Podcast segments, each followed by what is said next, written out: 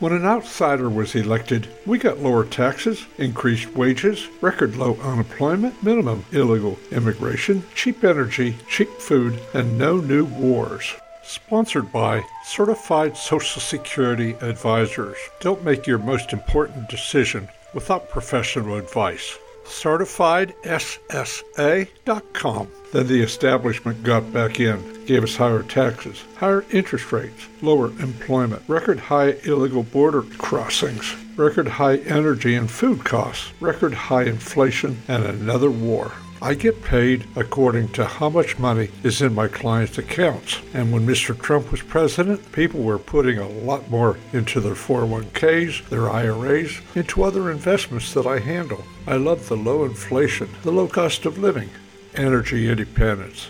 In other words, when America is doing great, I'm doing great. Maybe that's not so selfish after all.